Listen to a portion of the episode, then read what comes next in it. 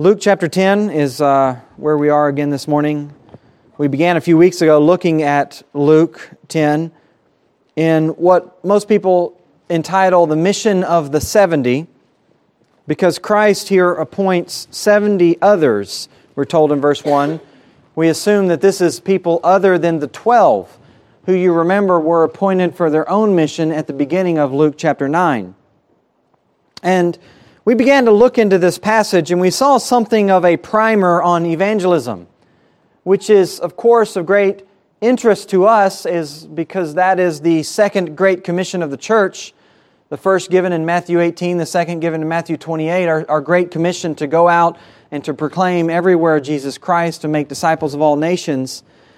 And so here we have an opportunity to sit in on one of Jesus' training sessions for his disciples and to learn from the Master himself, the one who not only brought the gospel, the one who not only purchased the gospel with his own blood, the one who himself was the model of proclamation for the gospel.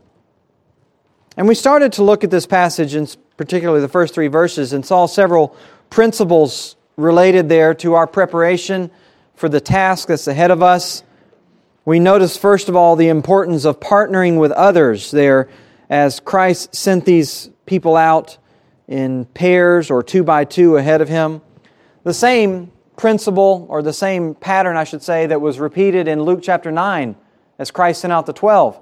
He sent them out in pairs. We saw the same pattern represented in the life of the early apostles, that for the most part, everywhere the gospel was taken, with a few exceptions, the people were going out in pairs, whether it be Paul and Silas or Paul and Barnabas and, or Peter and John we see people always going out with at least someone else because there's practical encouragement and accountability that comes from that kind of partnership. God doesn't design any of us to be lone rangers in the gospel or in the ministry. Some people may think so. Some people sometimes, from time to time, come to the conclusion that they would be more effective if they could shed themselves from the restraints of having to be involved with a local body, but that has never been God's design. He has designed you in your Christian life to be a part of the body of Christ, a part with other Christians. He has designed you, listen, to be dependent. God has designed you to be dependent, not only on Him, but on other Christians. Now, that flies in the face, I know, of your American idealism where you alone can conquer the world, but that's not the picture the Bible gives. The Bible gives you as one part of an entire body, and you depend on other believers if you are to accomplish anything that will both bring glory to God and be effective for the kingdom. Secondly, we looked at a principle in verse uh, 2, and that is that you need to understand or you need to perceive the imminent judgment of God.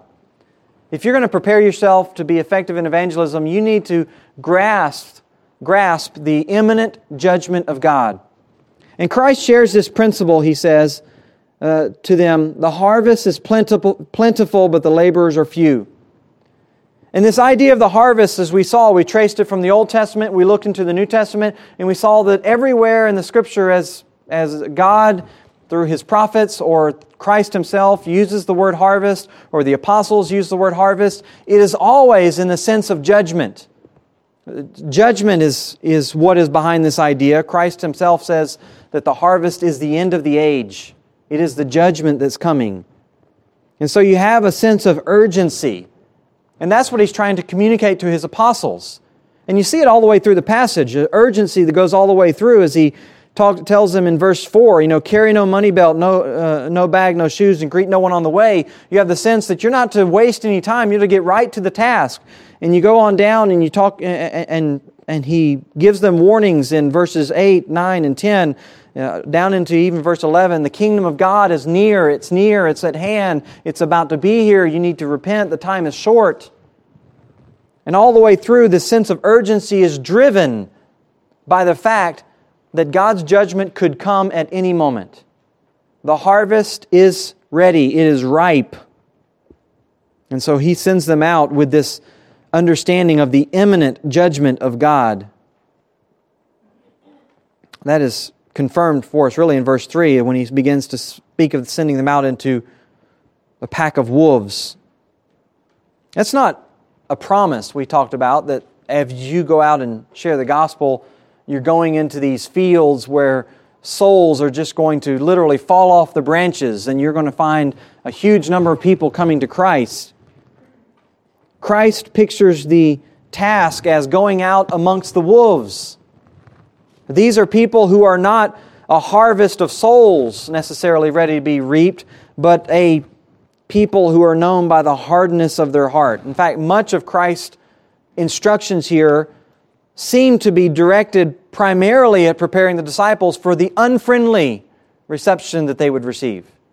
They're to go in there and be prepared as they go, not to be welcomed into a house, they're to go out there and be prepared to meet the wolves as they go. They're to go out there and be prepared to shake the dust off their feet as they are turned away. They're to go out there and they're, they're to expect the same sort of reception that Christ himself received, which he describes in verses 13 through 15. He goes to Chorazin, or he goes to Bethsaida, or he goes to Capernaum, and they all reject him. They reject him despite all of his mighty works. So there's imminent judgment. There's imminent judgment, and that is the picture of the harvest that you and I need to cultivate. If we're to be effective in evangelism as we go out, we've got to go with the sense of urgency. We've got to go with the sense that the harvest could happen at any moment. And we need to be diligent workers then. That takes us to the rest of verse 2, where the next principle was to pray for workers. We're to pray for workers. Whereas we spend much of our time these days, I find praying for the lost, at least prayer groups I'm in, pray so much for the lost, and that's not necessarily a bad thing. We find a different focus coming from our Lord. The most specific instruction about evangelistic praying that's given to us in Scripture here is an instruction to pray for workers. We are to pray that God would thrust out or send out workers into the harvest. And we talked about this word, ekbalo, the same word for casting out demons.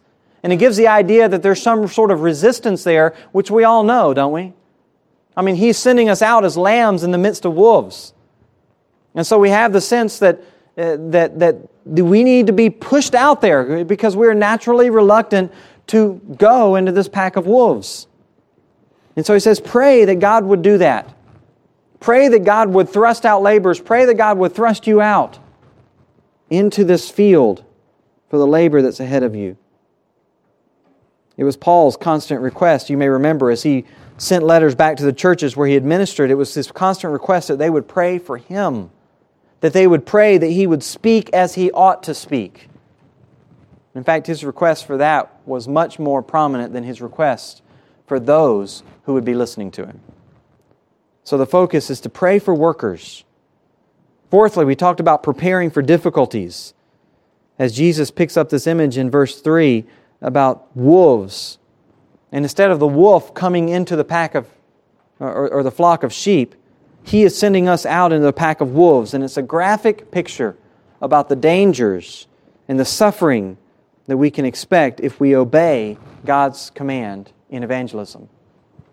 And this may be maybe one of the reasons why so few people are obedient to, our, to their Lord in this.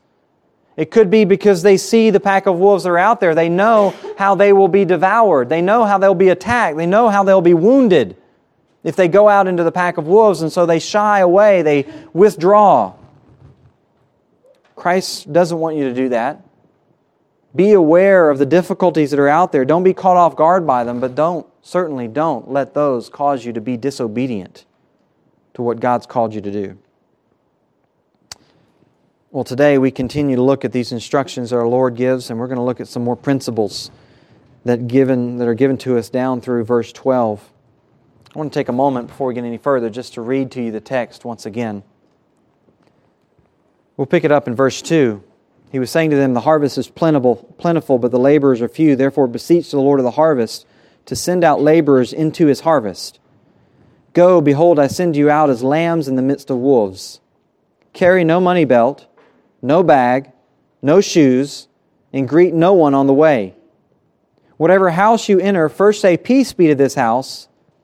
If a man of peace is there, your peace will rest on him. But if not, it will return to you. Stay in that house, eating and drinking what they give you, for the laborer is worthy of his wages. Do not keep moving from house to house. Whatever city you enter and they receive you, eat what's set before you and heal those who are sick, in it who are sick, and say to them, The kingdom of God has come near to you. But whatever city you enter and they do not receive you, go out into its streets and say, Even the dust of your city, which clings to our feet, we wipe off in protest against you. Yet be sure of this, that the kingdom of God has come near you. I say to you, it will be more tolerable in that day for Sodom than for that city. Several more principles arise out of this passage for us as we read it. But as you just simply read this passage at face value, if you're like me, several questions jump off the page to you. the most pressing may be why is Luke including this passage?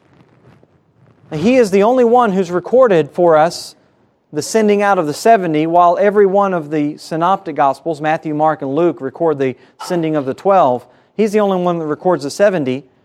And it would appear at first glance that this is just simply a repeat of the same instructions that were given to us over in chapter 9. You can see that in verse 3 of chapter 9. He's telling here the 12 as he sends them out Take nothing for your journey, neither staff, nor bag, nor bread, nor money, and do not even take two tunics apiece. Whatever house you enter, stay there until you leave that city, and as for those who do not, do not receive you, go out from the city, shake the dust off your feet as testimony against them. So it seems that in a more abbreviated form, we've already seen these instructions. So, what's the point in including this once again? Why the repetition here?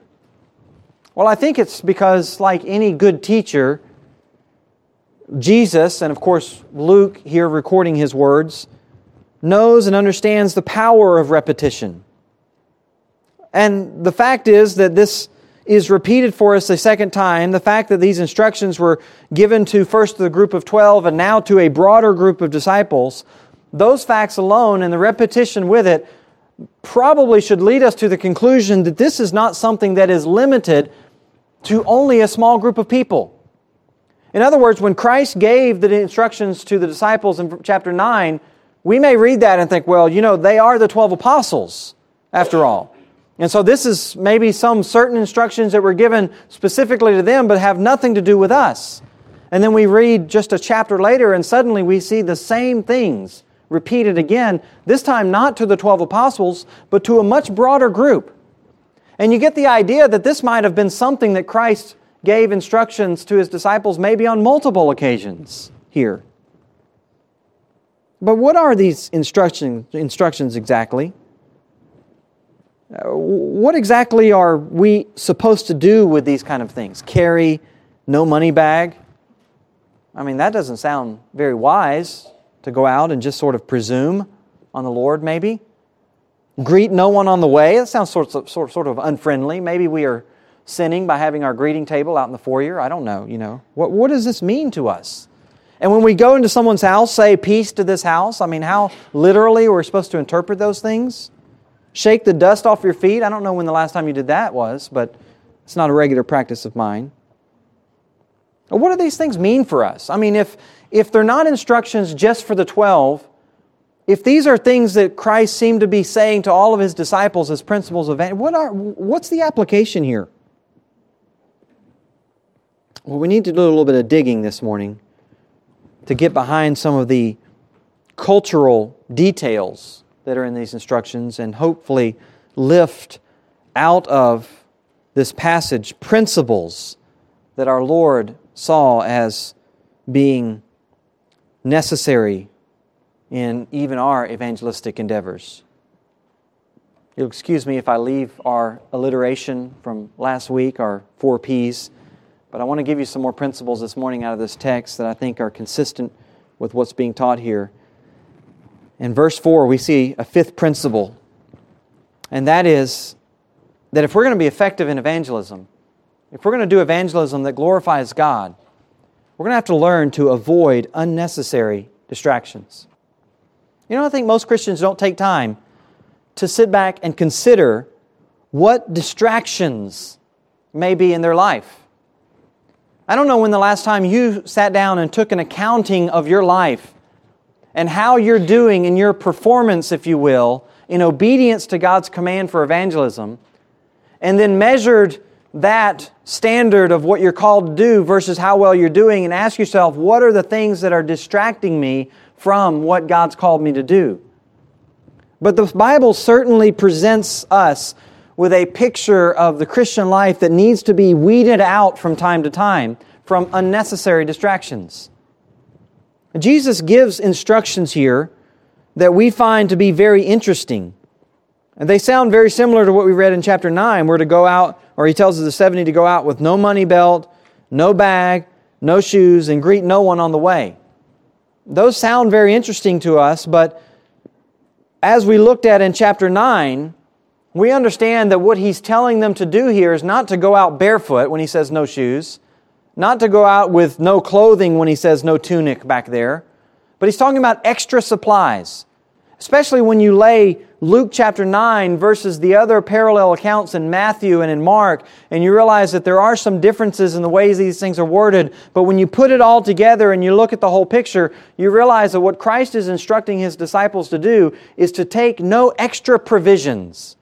Don't take time, he's saying, to go out there and store up for yourself all these extra provisions. It, again, it's communicating a sense of urgency for the mission that's ahead of them. Christ knows what is necessary for what lies ahead in this particular mission. They're going out, it says in verse 1, into all the cities and places where He Himself will be going. They're going in a, in a sort of preparatory role. They're going to seed the ground, if you will, and Christ will come along and water it later. And he knows that for this particular mission, they don't need those extra supplies. And so he tells them to go out. Go out without making these extra preparations, being burdened down with unnecessary preparations. You may remember over in Luke chapter 22 that Christ makes a reference to these instructions in verse 35. This is near the time of his arrest and his crucifixion. The circumstances and the times have changed, and as a matter of fact, the mission will now take on a different form. It will not be a short foray into some territory where he himself will be following. Now they have to prepare themselves for the more long term mission that will be handed to them when Christ is taken back into glory.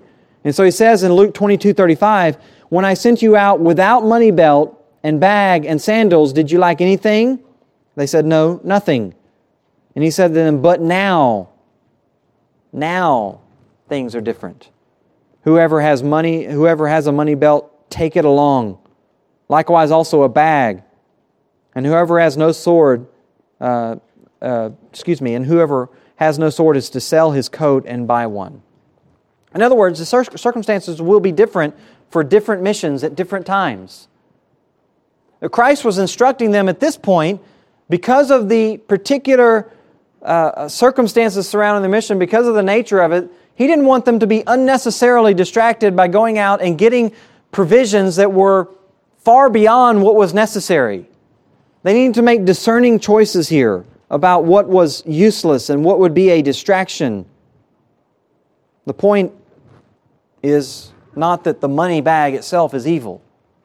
Not that it's wrong from time to time to have some sort of storehouse of supplies. Not that it's wrong from time to time to make wise, strategic plans for the future. As a matter of fact, tonight we're going to have an informa- informational meeting. Our elders have taken time in the last several months to sort of plan ahead for what we're hoping to do over the next five years. Those are wise things to do. But there are times when that kind of planning can even stifle your obedience. And it can hinder you. And you can become distracted trying to build for yourself too much material security and not focusing on obedience to God's command.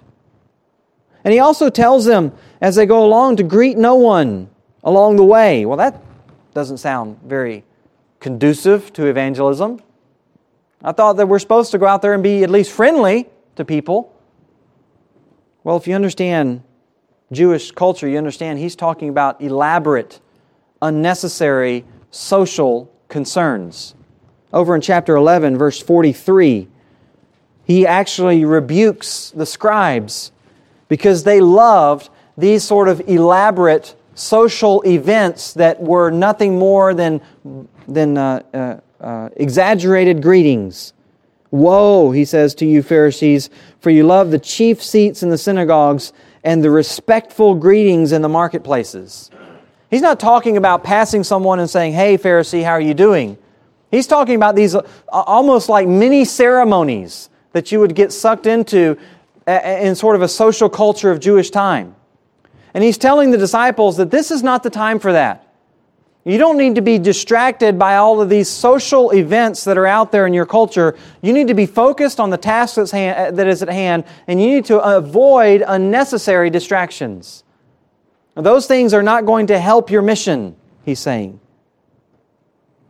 These sort of social expectations, just like the material uh, distractions, can take your mind off of what God has called you to do. Jesus had already sort of hinted at this or touched on this back in chapter 9 in verse 57. You, re, you may remember three different would be followers came to him, all of them proclaiming that they wanted to follow, they wanted to go where he was going. And every one of them, Jesus confronts them because they were distracted. They had things in their life that were hindrances to them. These are hindrances, not just for those who want to be super dedicated, but Christ says for any of his disciples, these things can be hindrances. For one, it was wanting to go back and to claim his inheritance. He, one, come along, one came along in verse 50 says, says, I will follow you wherever you go. And Jesus, first of all, warns him that there are no, uh, there are no personal comforts in his own life, and the disciple could expect the same sort of thing. We can be distracted by wanting to build for ourselves nests, if you will, places of personal comfort as we go out and serve, those sort of things can distract you. And he also meets another one who says uh, he wants to come, but he says, First, allow me to go bury my father. And we talked about how what he was really saying there was not that his father was dead, but he had to wait until his father died so that he would be around to accept the inheritance. And that sort of thing can distract you, this, this pursuit of wanting financial security to the nth degree. And then verse 61, another comes along and says, First, permit me to go say goodbye to those who are at home. And that may itself have been some sort of elaborate ceremony. And Christ is saying, once you put your hand to the plow and you begin to look back at those things that the world concerns itself with, you are distracted. Let me show you another passage over in 2 Timothy chapter 2. This is maybe a little bit more clear and applicable to us, but the same sort of principle. Christ is, I mean, excuse me, Paul is telling Timothy, his disciple in the ministry, he says, Therefore, my son, be strong in the grace of the Lord, uh, excuse me, the grace that's in Christ Jesus in verse 1. And he begins to explain to him how to do that, how to be strong, how to let the grace that God has given you fully manifest itself in your life how to let that grace be strong. And he says in verse 3 Suffer hardship with me as a good soldier of Christ Jesus. No soldier in active service entangles himself in the affairs of everyday life so that he may please the one who enlisted him as a soldier. Here, the soldier is to recognize, first of all, that he's at war, he's in active service. And that may be the biggest entanglement in your life is to realize that you are an act, a failure to realize you're not, failure to realize you're in active service. To think that somehow you're on leave right now. To think that somehow that you have the decision before you to step back and to go AWOL from the mission that's ahead. He's telling Timothy, you are a good soldier. You've been called into the battle. You are battling against sin in your own life, and you're battling against those those uh, forces and fortresses of darkness that build themselves up against the gospel and the knowledge of God, and you are attacking those things. Realize that you're in a battle. Realize that you're in active service, and also know that you will suffer hardship. He says, Suffer this hardship along together with me, and then he says, Don't entangle yourself with the affairs of this world, everyday life. When's the last time you asked yourself and sat back and examined your life? And ask yourself what is entangling me? What is distracting me? What are those things in my life that are keeping me from full obedience to Christ and His command? I'm a soldier. I don't entangle myself with those things. As I said, different circumstances, different scenarios may demand different preparation on your part.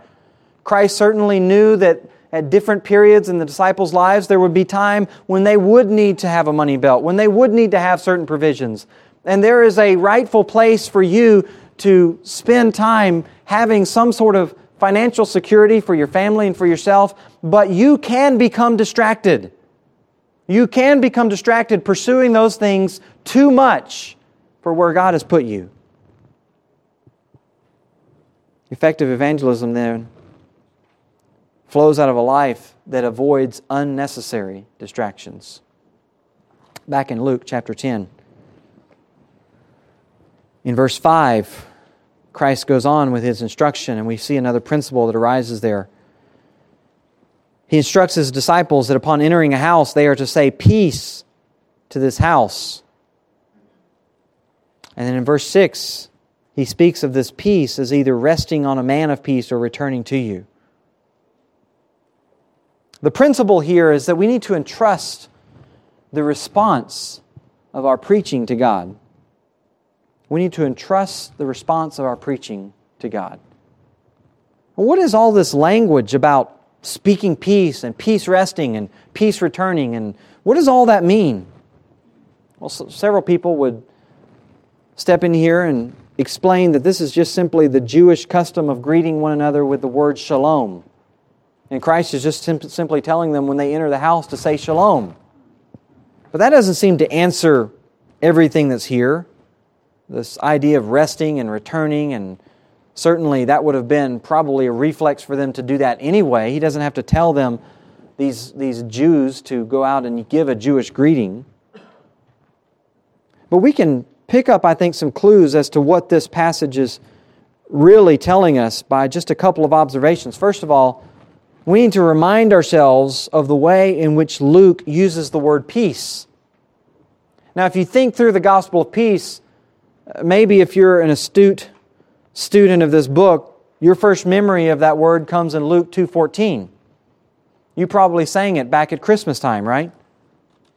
This was when the angels came to the shepherds who were out in the field and they said, "Glory to God in the highest, and on earth peace among men with whom he's pleased. They were coming and they were announcing peace.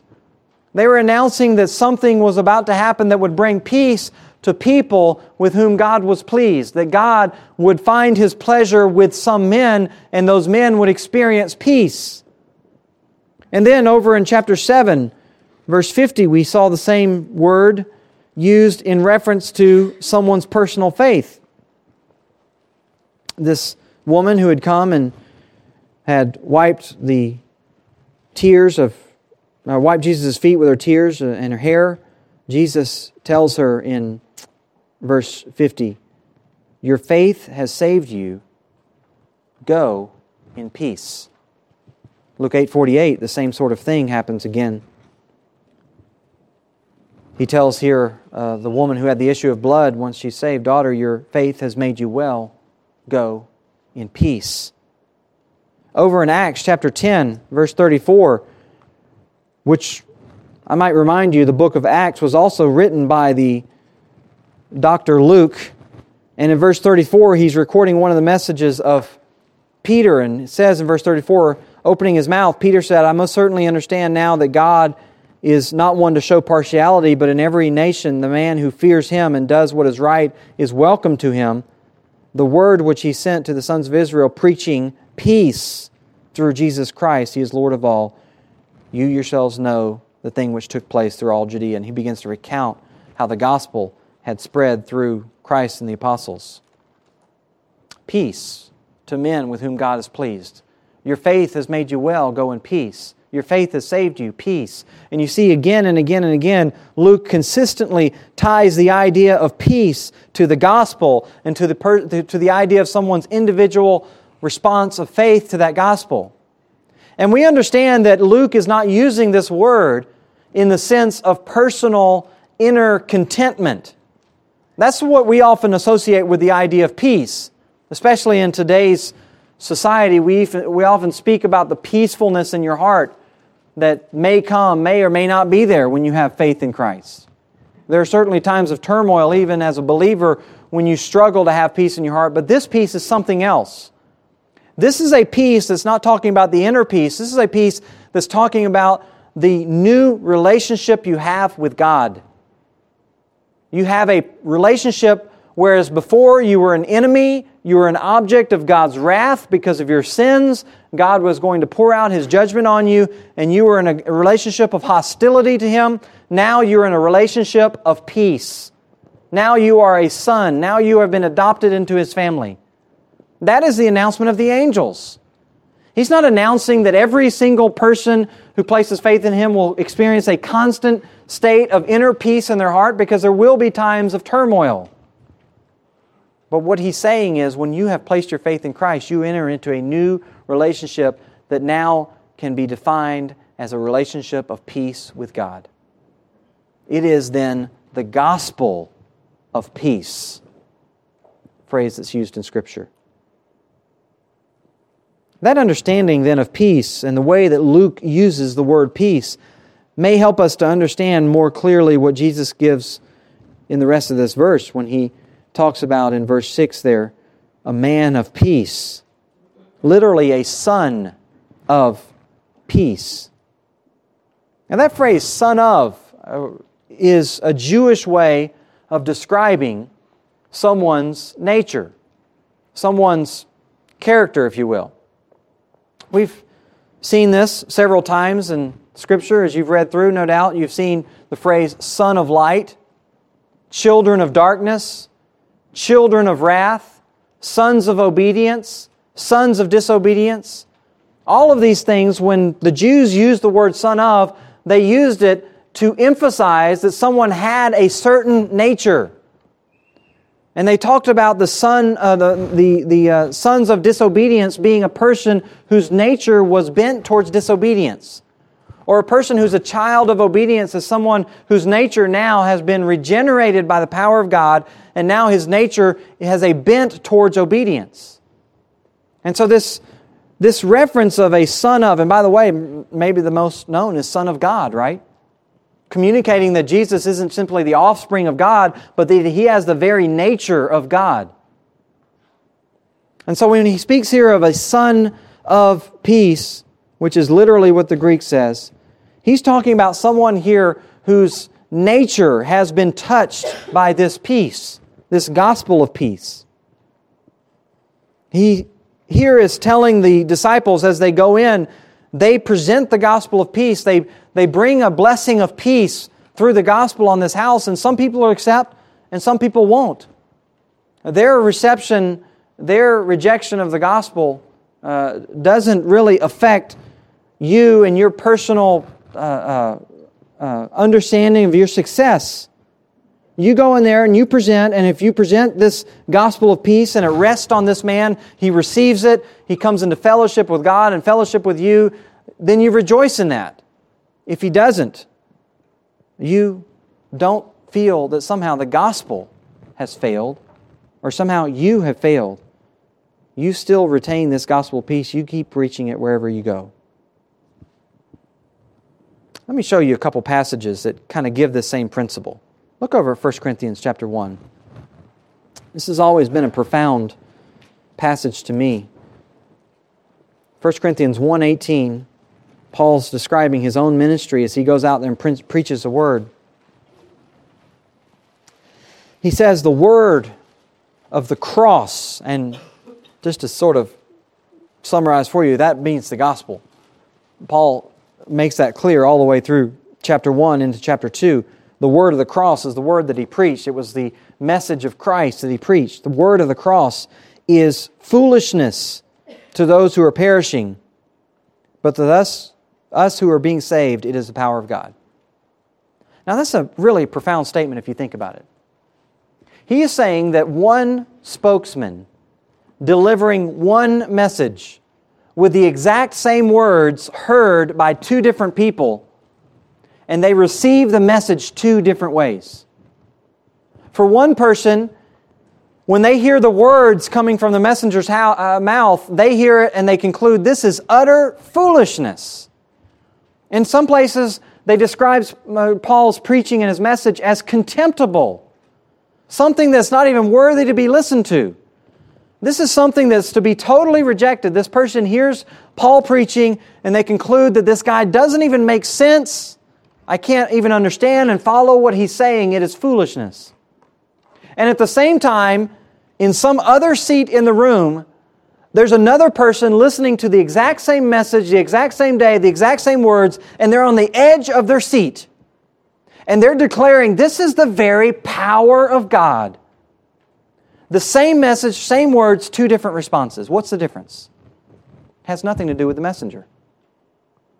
It has nothing to do with the message itself, as though it is different, differently presented.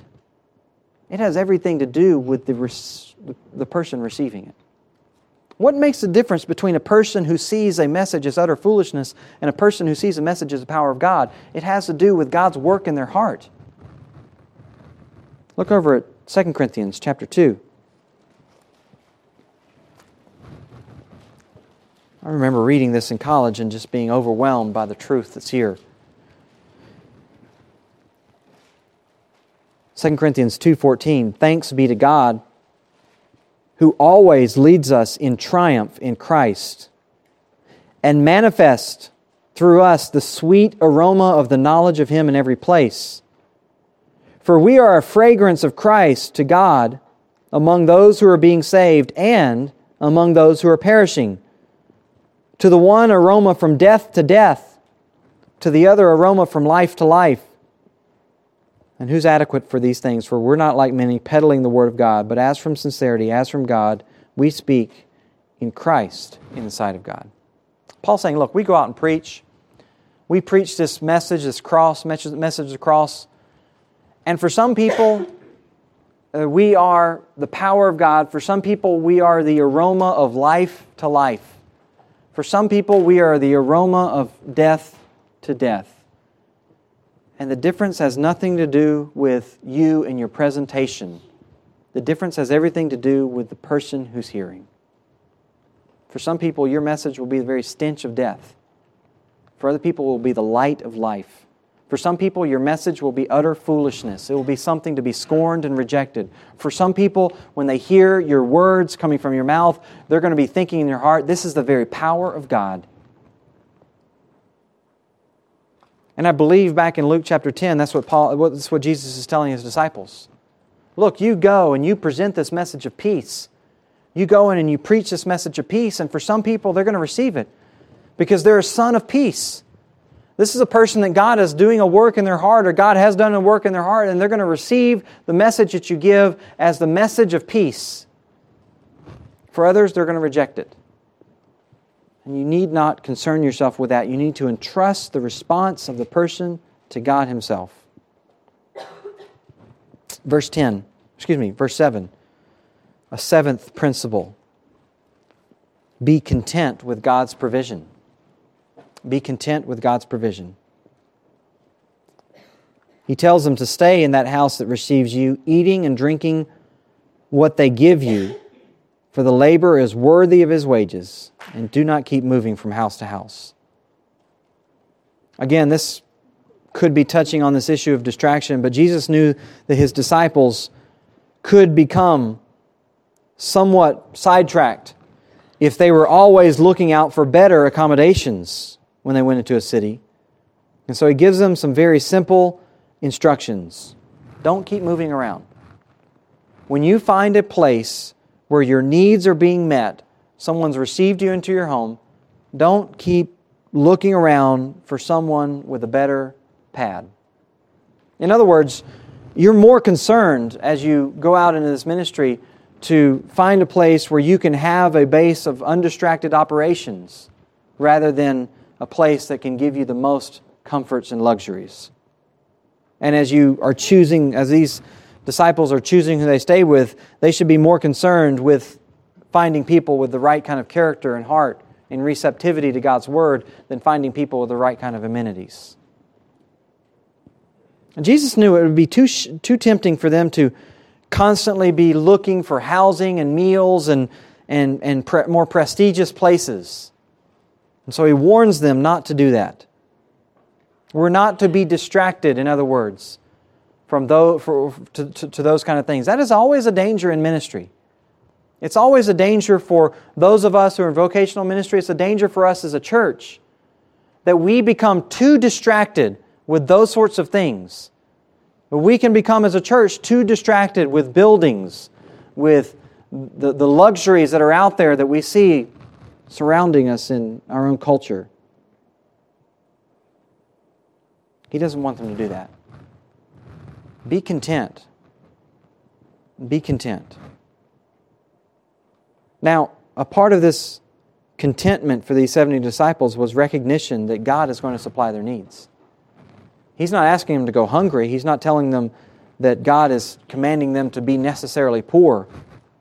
Because he tells them in verse, uh, verse 7 that God will supply them as the principle stated the laborer is worthy of his wages. In other words, Jesus is recognizing these people ought to be supported. And that principle is given to us time and time again in Scripture, maybe most clearly in 1 Corinthians chapter 9, as Paul talks about his own ministry and his own choice to forego that kind of support from the church, but he makes the case that he had a right to it, had he wanted. He says in verse 4 of 1 Corinthians 9, Do we not have a right to eat and drink?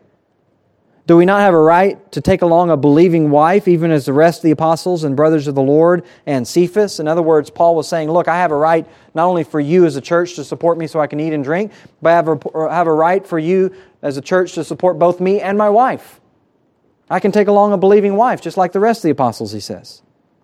He says in verse 6, Or, or do only Barnabas and I not have a right to refrain from working? Who at any time serves as a soldier at his own expense? Who plants a vineyard and does not eat of the fruit of it? Who tends a flock and does not use the milk of the flock? Down in verse 14, he says, So also the Lord directed that those who proclaim the gospel to get their living from the gospel. Paul may very well be pointing back to the very verse we're reading in Luke. The Lord Himself gave this command.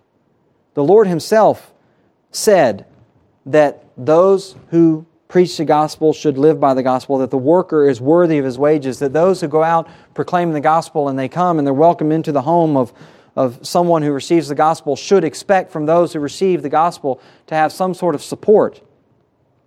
And yet, in the midst of that, he's telling these, these workers that they need to be content with what God provides for them. They need to be content with with how God uses his people to provide for them.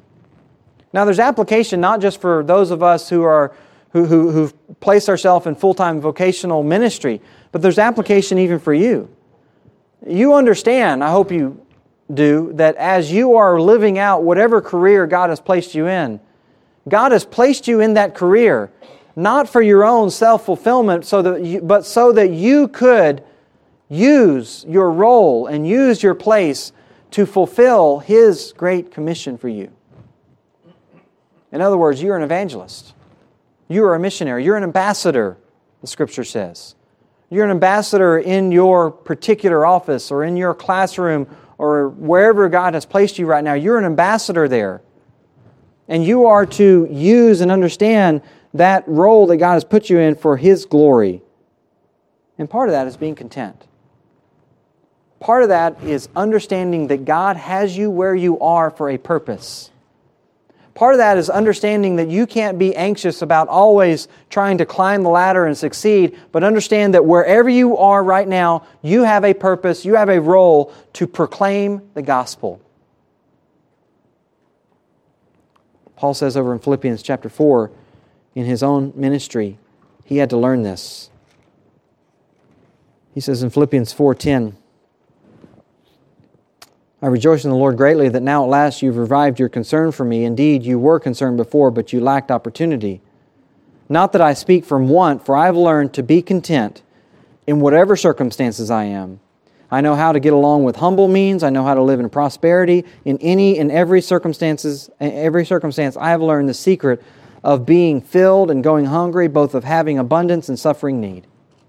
I can do all things, he says, through Christ or through Him who strengthens me. Is that your attitude? Is that your attitude that God has placed you where you are and that you're going to be content with what you have and that you're going to accomplish all things that He has called you to where you are by His power that works in you?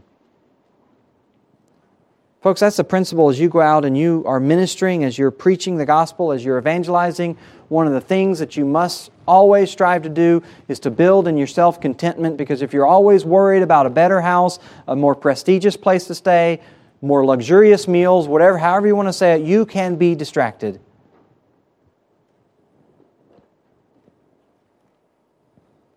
Another principle, verses 8 and 9. Make the Word of God clear. Make the Word of God clear.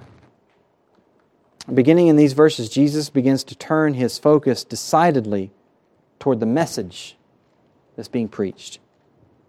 And twice in the next few verses, he will instruct his disciples to go out and to say, The kingdom of God has come near to you. Now, we've seen this message of the nearness of the kingdom consistently as the message of our Savior from the early days of his ministry, whether it's beginning even with John the Baptist in Matthew 3 2, repent for the kingdom of heaven is what? At hand. Matthew 4 17, from that time, Jesus began to preach and say, Repent, for the kingdom of heaven is at hand. Luke 4:43, he says, "I must preach the kingdom of God to the other cities also, for I was sent for this purpose." We saw even in his early days in Nazareth, as he stands up in the in the synagogue there and reads from the Isaiah scroll, and he stands up and he reads a message, uh, a passage about the kingdom, and he turns around to the congregation. He says, "This day, this passage is fulfilled in your hearing." So, this message about the kingdom is the message of Christ. This is not some uh, uh, select message about eschatology. This is the message of Christ. Throughout his ministry, we see the kingdom. We saw it in 8.1, 9.2, 9.11, 9.27, 9.60. Again and again and again, he's always telling his disciples to preach the message of the kingdom. It's, we're being told that he himself preached the message of the kingdom. So this is Christ's message. This is the message that he brought. This was the message that John the Baptist announced.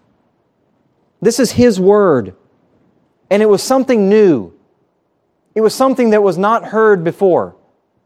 This was not something that, that Christ was pointing to in the Old Testament that people could have discovered on their own. This was something that was new revelation. The fact that the kingdom of heaven was at hand was something that was previously unrevealed. This is new revelation, in other words. Now, obviously, anybody could show up with a message and could begin to say that they have a message from God. But what made Christ's message distinct was that it was accompanied here by signs and miracles. In fact, it was the signs and miracles that validated his message about the kingdom. Over in chapter 11, verse 15, some Pharisees come and begin to accuse him of casting out demons by the power of demons. And in verse 18, he says, If Satan is also divided against himself, how will his kingdom stand? For you say that I cast out demons by Beelzebul.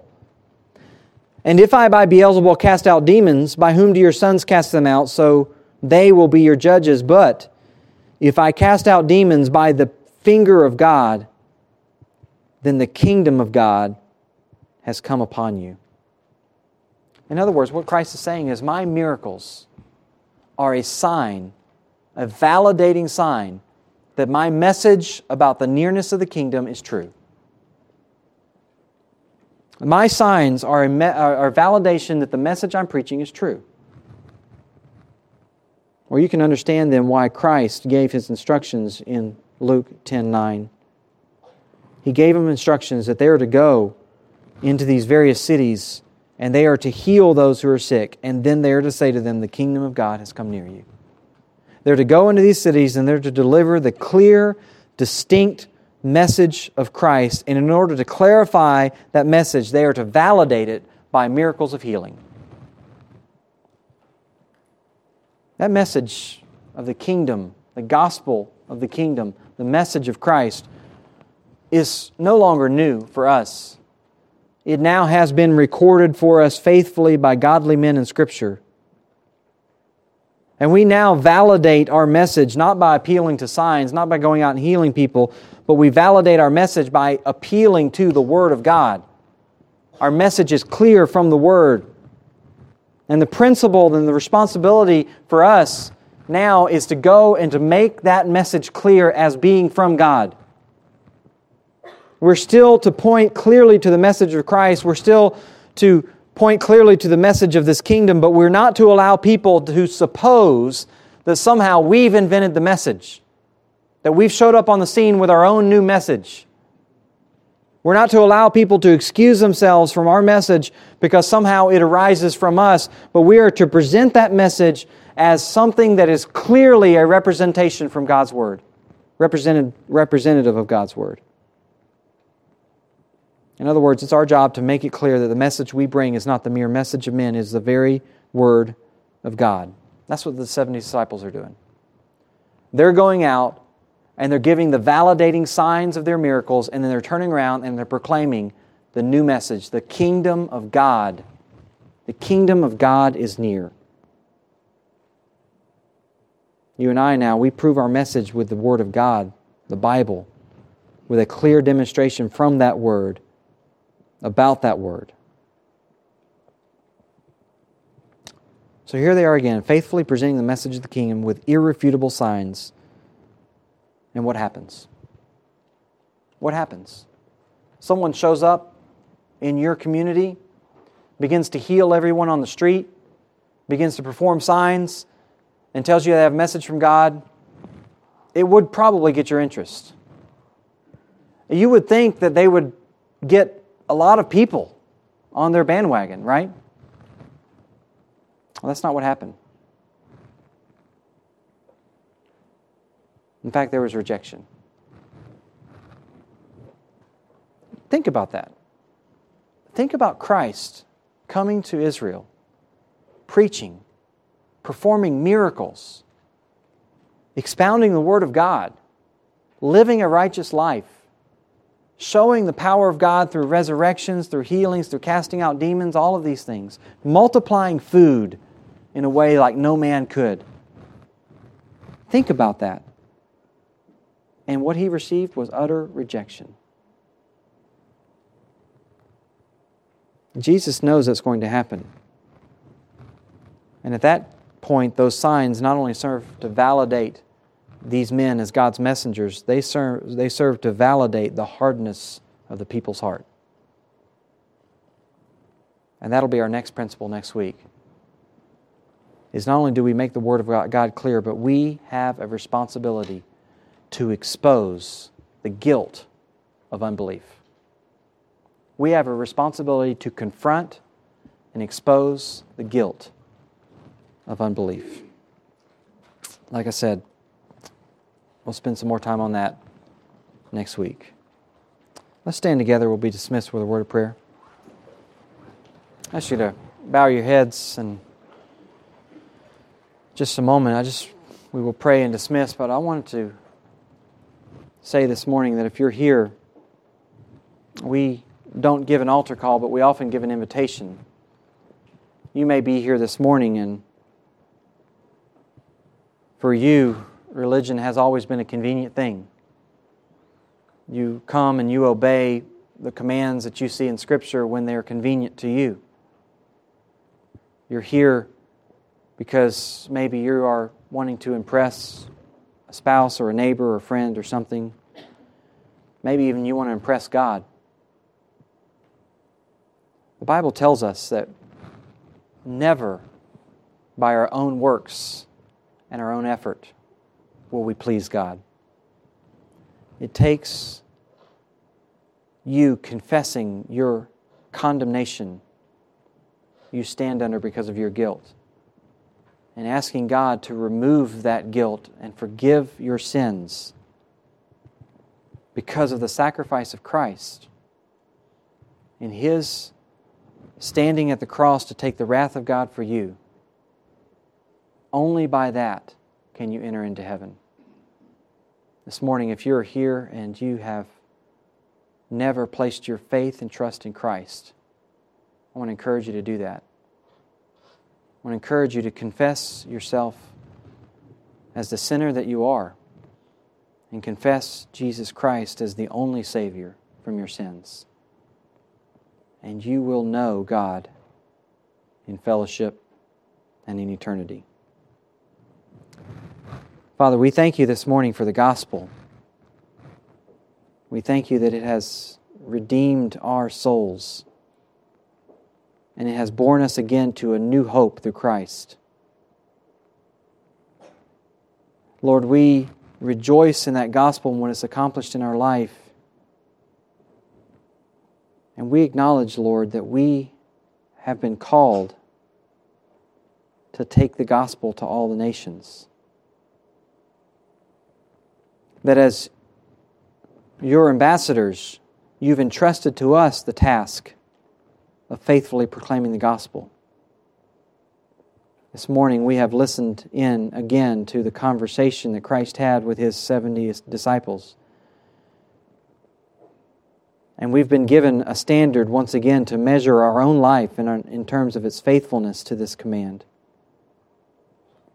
Lord, I pray then that we would be doers of the word and not hearers only that where we have become distracted, where we've become discontent, where we have shied away from the dangers and the pain of rejection, where we have failed to be as faithful in praying for workers, where we have grown numb and cold to the idea of your imminent judgment. Lord, I pray for all of these things, our minds would be renewed by your scriptures. And we pray, Lord, that you would thrust us out into the harvest, that you might accomplish your purpose in our preaching. Lord, we will entrust to you the response, but we know you've entrusted to us the task and we do not want to be disobedient. So we pray for your grace and help. In Christ's name, amen.